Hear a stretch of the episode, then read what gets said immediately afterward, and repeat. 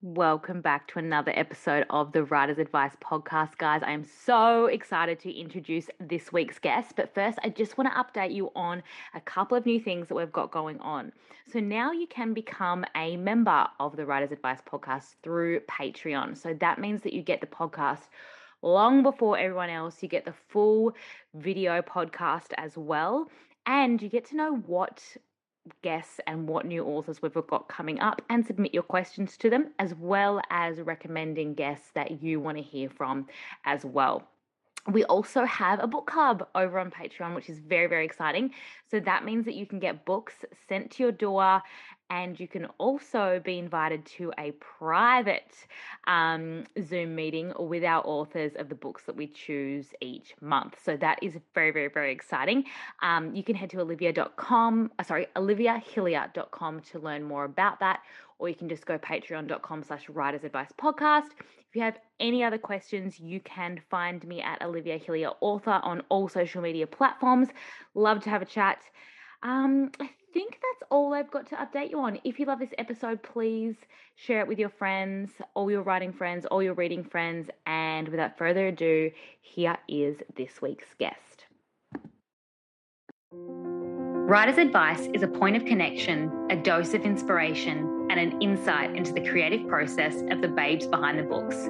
I'm your host, Olivia Hillier. Each week, I will be interviewing authors from around the globe on their creative process and how they got to where they are today and what it's really like inside the industry of publishing. So, listen in, take notes, and I hope you walk away inspired, ready to take on the next level of your writing wherever you are in your journey.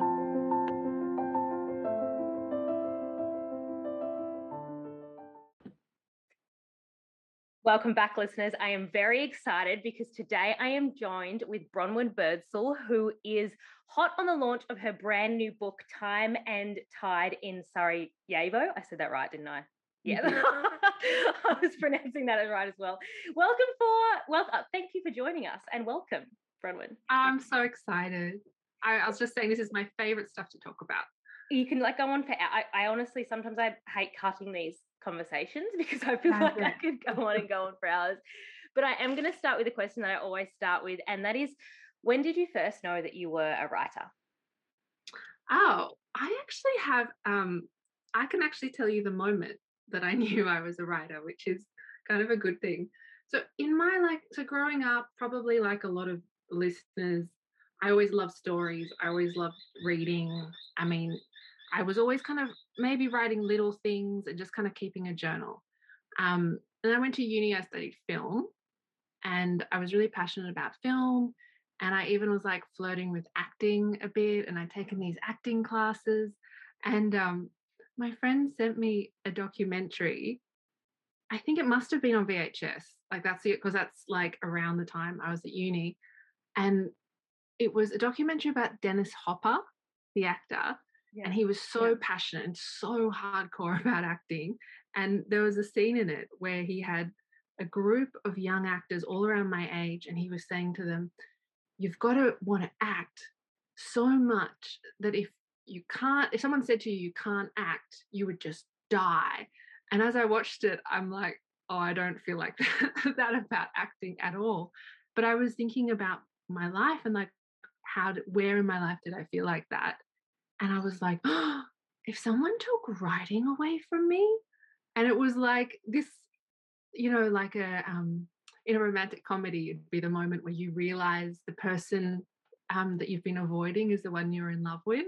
Yeah. And that was kind of like that was my moment. I was like, oh no, like that's my thing. Like that's the.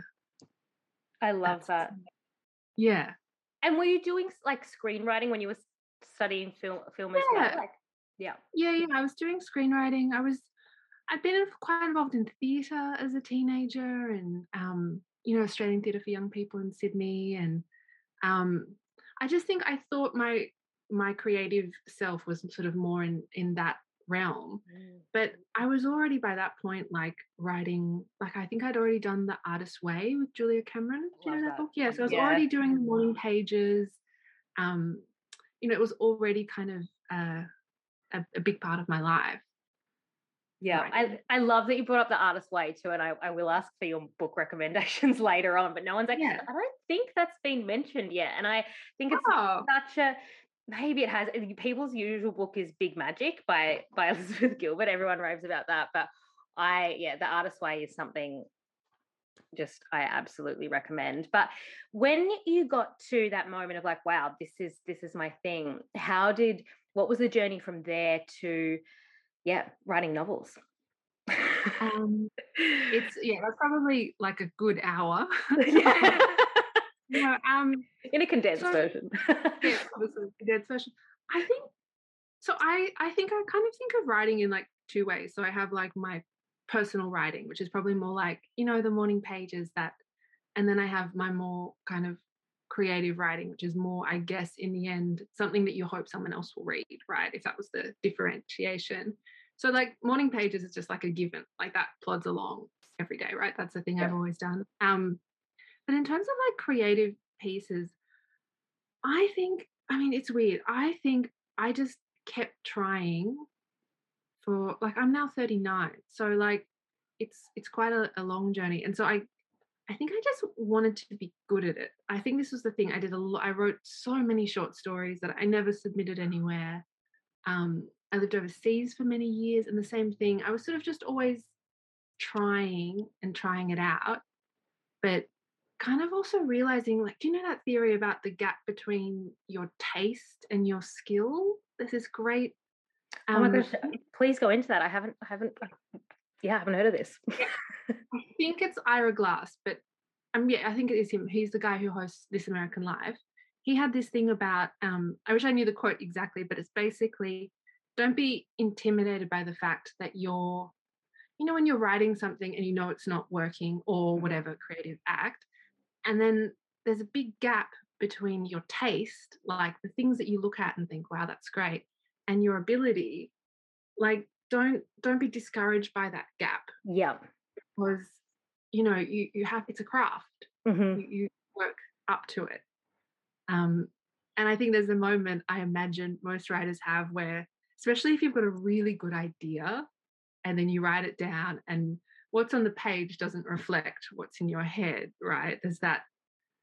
And I guess I spent a lot of time just just working at it, just yeah. learning um kind of giving I, I tried it like nowadays I keep things my drafts not private, but like I'll keep them to myself and I'll work at it. Like I think I know what I'm doing a bit more, but I used to share it a lot more with my friends and you know try to get feedback and yeah yeah i want to dive into that too because you've worked with yeah. a lot of different writer centers and i want to say you've had mentors and things like that as well how have you gone with that and where do you learn the best feedback to take on as opposed to not because i think writer centers and mentors are amazing when you're in the industry and you want to be able to share things with friends but sometimes if they're you know you might not get the feedback the best oh. feedback in that in that position as well yeah and i think even with like professional readers mm. you know mm. you might not it's um like I did a program called Hard Copy with the ACT Writer Centre, which was a professional development program for unpublished writers or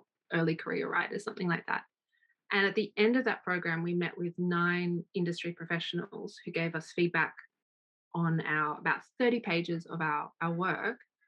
And uh, this is incredibly generous of them. Like it was a really, it was a really positive experience. But every person had a different and probably often contradictory perspective to the next.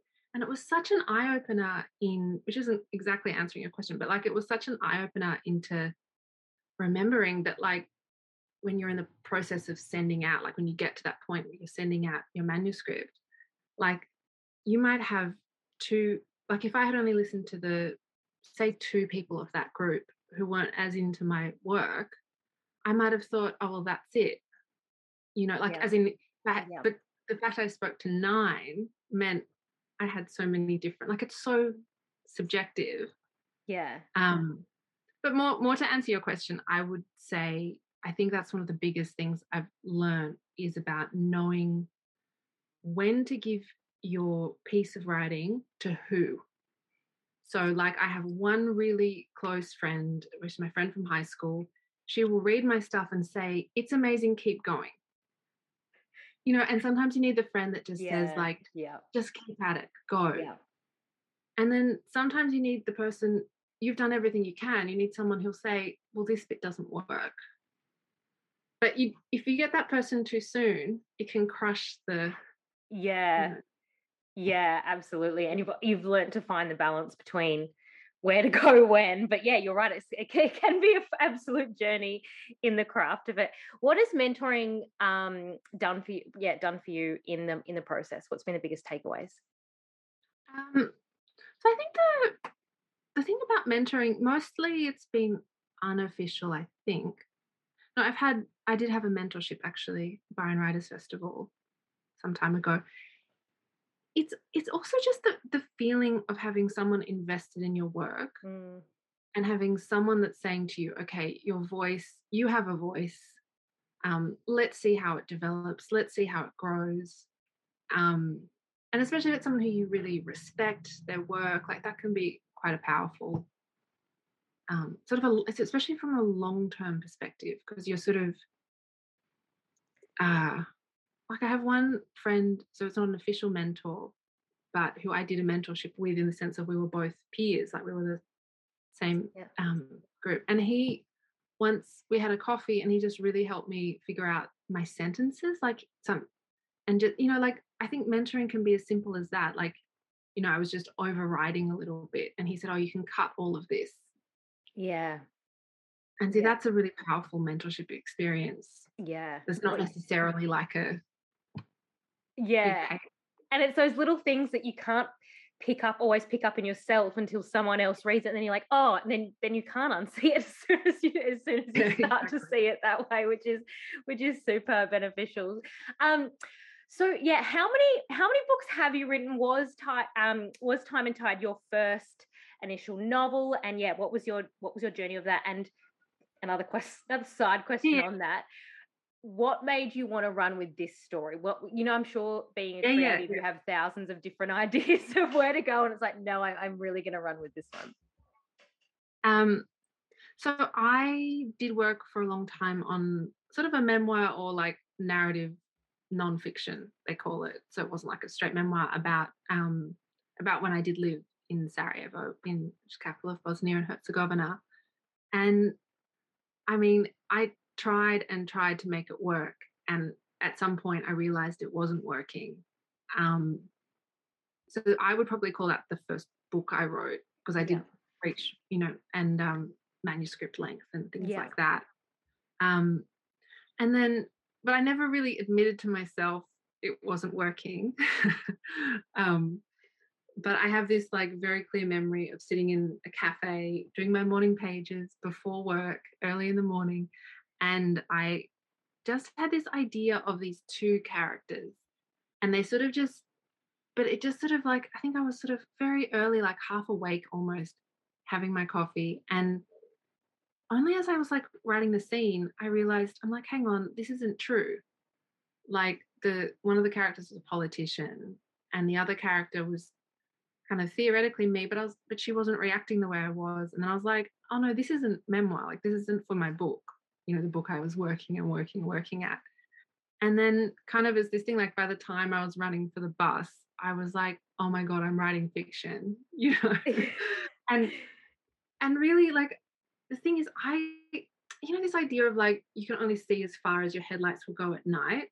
So I think I was just kind of following that story for a while because I was really there was a few things in it that were just really interesting and a bit exciting. I'm like a bit of mystery for me as well. Like how do these people relate to each other? What is Yeah. kind of the mystery here? And then the plot of the story came very quickly. Like I kind of figured it out. And then it was like a puzzle to solve. So I what I'm saying is that like it was a bit like that I, I like the idea of the headlights, you know, like I was just kind of going, going forward, going forward. And then it was maybe a month or two into it. And you don't realize it's going to take you, I think it took me four years to write, or four years until it was signed, because then I, of course, did much more work on it with my editor. But I didn't know it would take that long, obviously. But um, the whole way through, it was just sort of a curiosity about my characters and about the situations they were in, and also Yeah. about kind of so I I think all that work on that call it a memoir was like the preparation for that. Yeah. Um, it was my first novel. Yeah. I had um tried very hard to make something else work before then. Yeah, I love that. And so I, I just took two things from that. I was are you very character driven? Would you say that that like characters are what presents to you first or well, sort of like I it's a, I think so. Like I think in this case it was, but then my it was the characters and then the situation they were in. Like that's Yeah. it was very intertwined. And in some ways, even though my book is kind of thought of as literary, it's it's got a pretty it's plot. Like it's a Mm, very yeah. plotty book. yeah. Um, so yes, I think characters in the sense of I was really intrigued by them. But it's also like they just appeared on the page fully formed. That's how I felt with them. Like I felt with most of the characters. And then it's like in relationship to each other, it's like then it was just a bit of a mystery to me as well. Yeah. You know.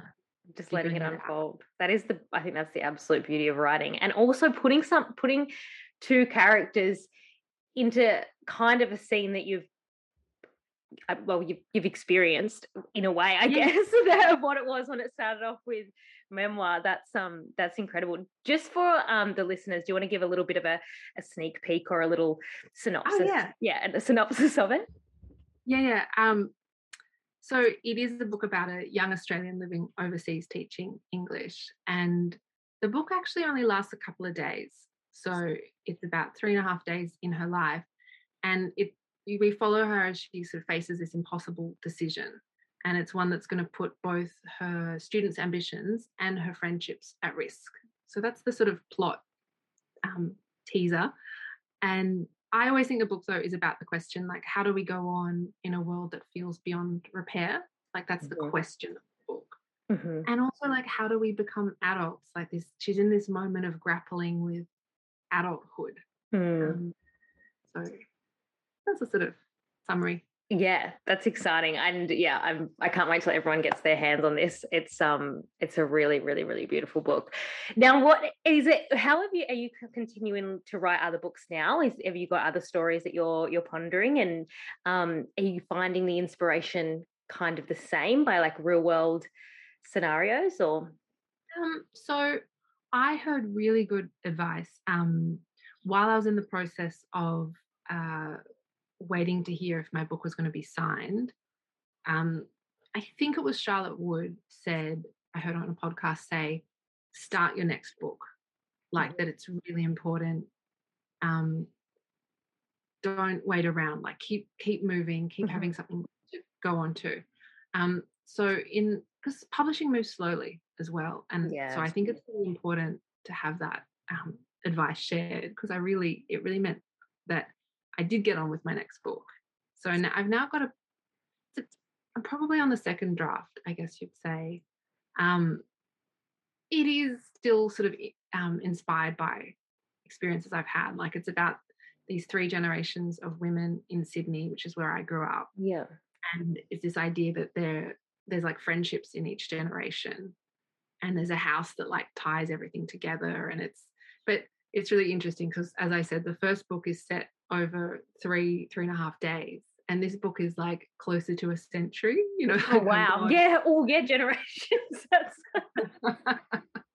to the other extreme. Um and it's interesting because you know like as writers we talk a lot about um habits and practices and and i think when i finished um time and tide at least before the editing process i was so clear on what my habits and practices were but it has changed in the second book Mm, and some of my friends who I don't know if you found this, some of my friends who've published, you know, four, five, six books say that every book you kind of need to become the writer that the book needs.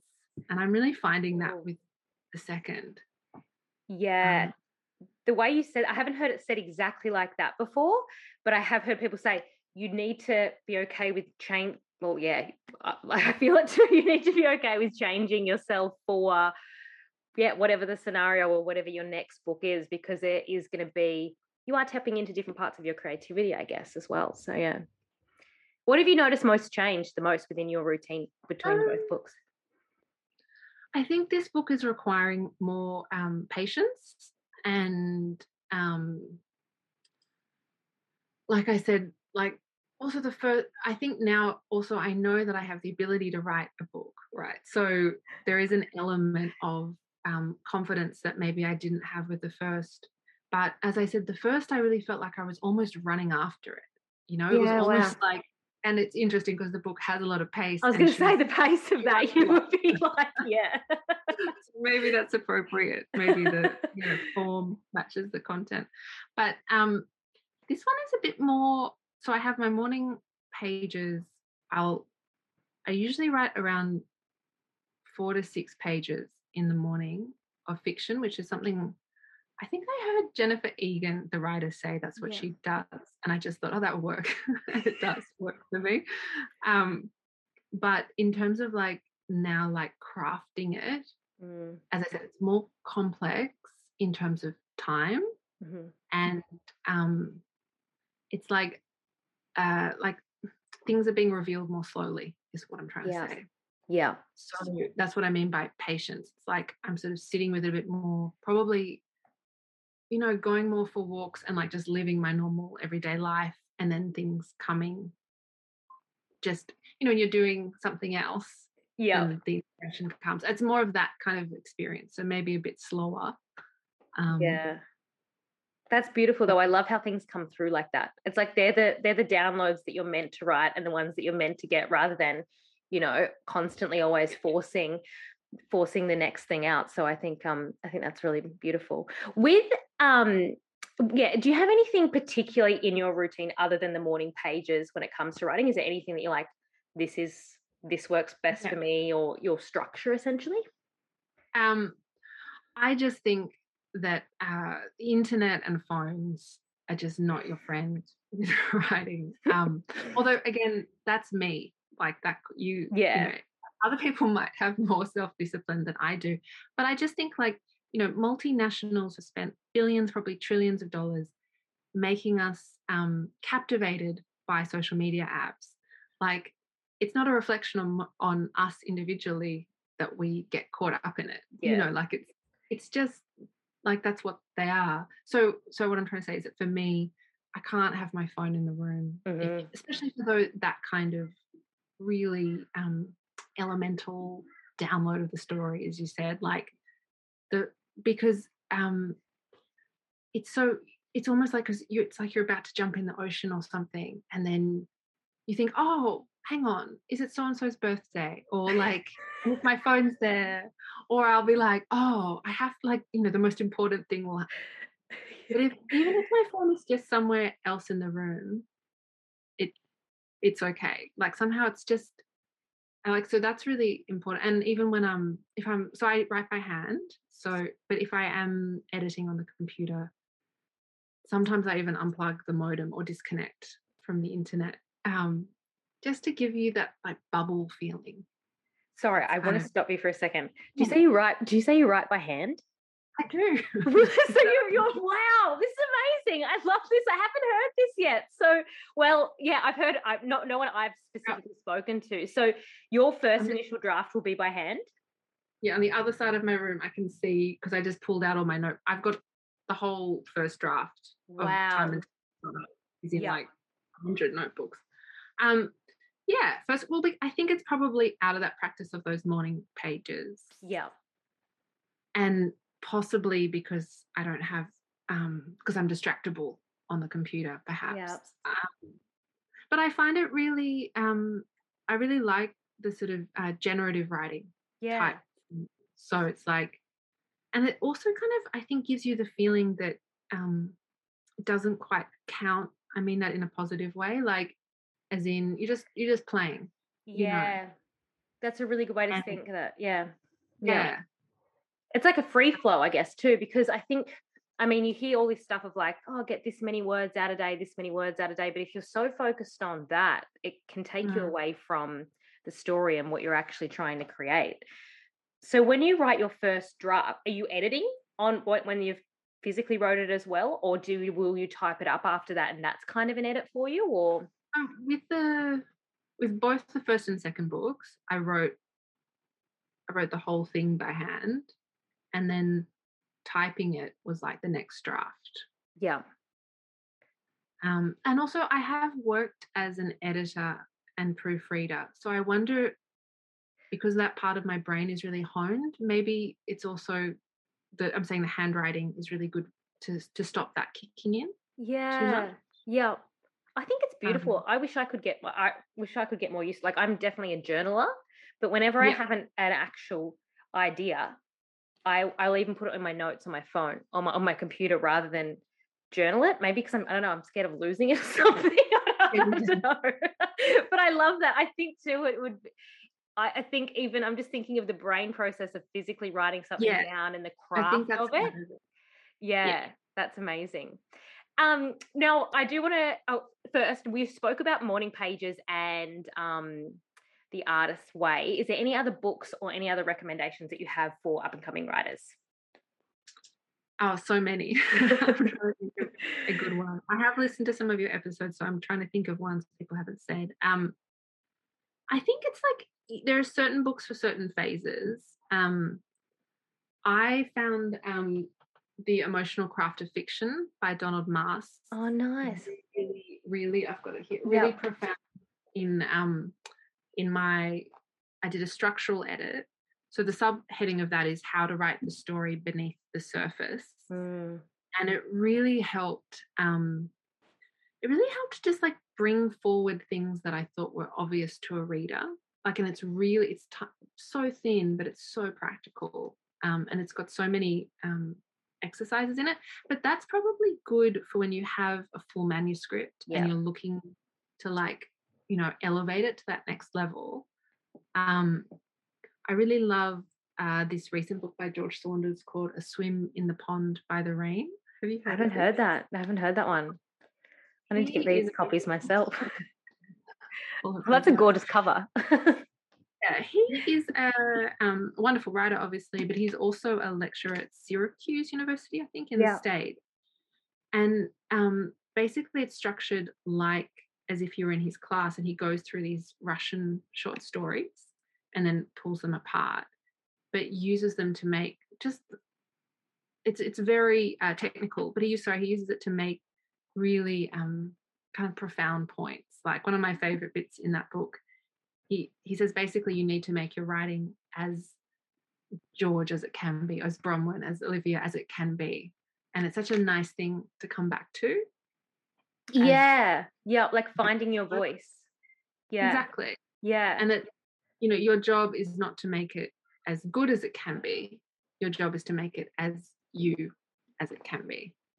I love that. I, ah, I, want to ask a question around this. When it comes to your voice, especially when it comes to you're learning so many things about craft and and how you said taking on feedback and you have all these different views, how did you learn to keep your own voice in that? What did you take on to be like, no, this is definitely what I need to keep, and this is this is what makes me different, essentially? Is it from mm. uh, yeah? Um, yeah, it's really important I'm just thinking about. Um, I do have a post-it note on my desk which says, um, "Be honest, not perfect." Oh, I love that. And what I mean, the reason to answer this question is, like, because then you tap into like, what's what's my version of this story? So you and I mm-hmm. could tell the same story, of course, but in if if you and I were even to discuss like how our conversation went, I'm sure it'd both be positive, but like we'd have our own perspectives, right? Yeah. So I think, yeah, but I don't know if that answers your question because I also think it's really important to be able to take feedback on. Yeah. And filter feedback. Yeah. Um, but also not lose your voice, right? This is yeah. it is a balance. I think I heard um I think it was James Bradley, the writer, tell a story about getting feedback and it was um, one person said something was too short and one person said something was too long something like this and the the lesson he took from that or sorry the, the message he took from that was oh i just need i need to do something with it like it this thing needs to be fixed so so he, I think what he was trying to say was like listen to the what, not the how. Yeah. That's yeah. something I've had to hold on to. Yeah. Yeah. It's like mm. listen listen to where people are coming from and you can see, okay, there is something that needs to change. And that's how you can put your own voice to it because you you will start to pick up things and You put your through. yeah, and put your own way into it. Oh, that's so great. Do you have any last words of advice for any up and coming writers that you'd love to to pass on? Um, well, yeah, honest, not perfect. I think is the thing so. I always say that. Yeah, say to myself. Um, and beyond that, I would say actually to find community in some way. I know that you've started a, a group and a Facebook group, I think, and I think um, one thing that I found just is like the unexpected bonus of writing is the incredible friends that I've made, and we don't actually share our work that much. Um, but that's sort of like camaraderie and um, you know sharing these ideas like saying i've got this feedback from someone what do you think of it it's almost like you become like it's people who understand the process you're in Mhm. without necessarily being the people who will tell you what you need to do or i mean who can do that if you need it but i think often like in writing classes there's a big emphasis on like giving feedback on each other's work but actually you know with that what and how thing it's like your friends are kind of your support network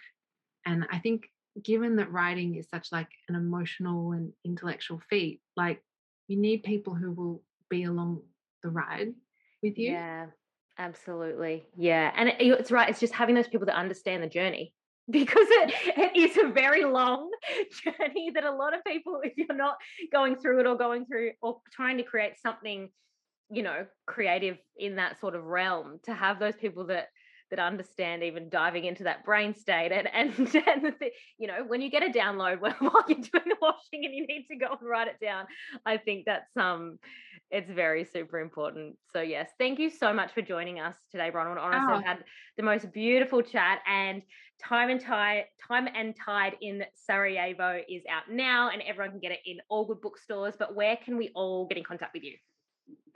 um so i'm on instagram it's just at my name with a dot Perfect. um and i also actually have redone my website and i've put some like resources of all the books i love for writers it's just my name. Perfect. Awesome. And I'm very excited to hear about this next book too. I, I know it's a process, no pressure, but I am very excited to already hear about the next one. Thank you so much, Bronwyn. thank you so much it's been wonderful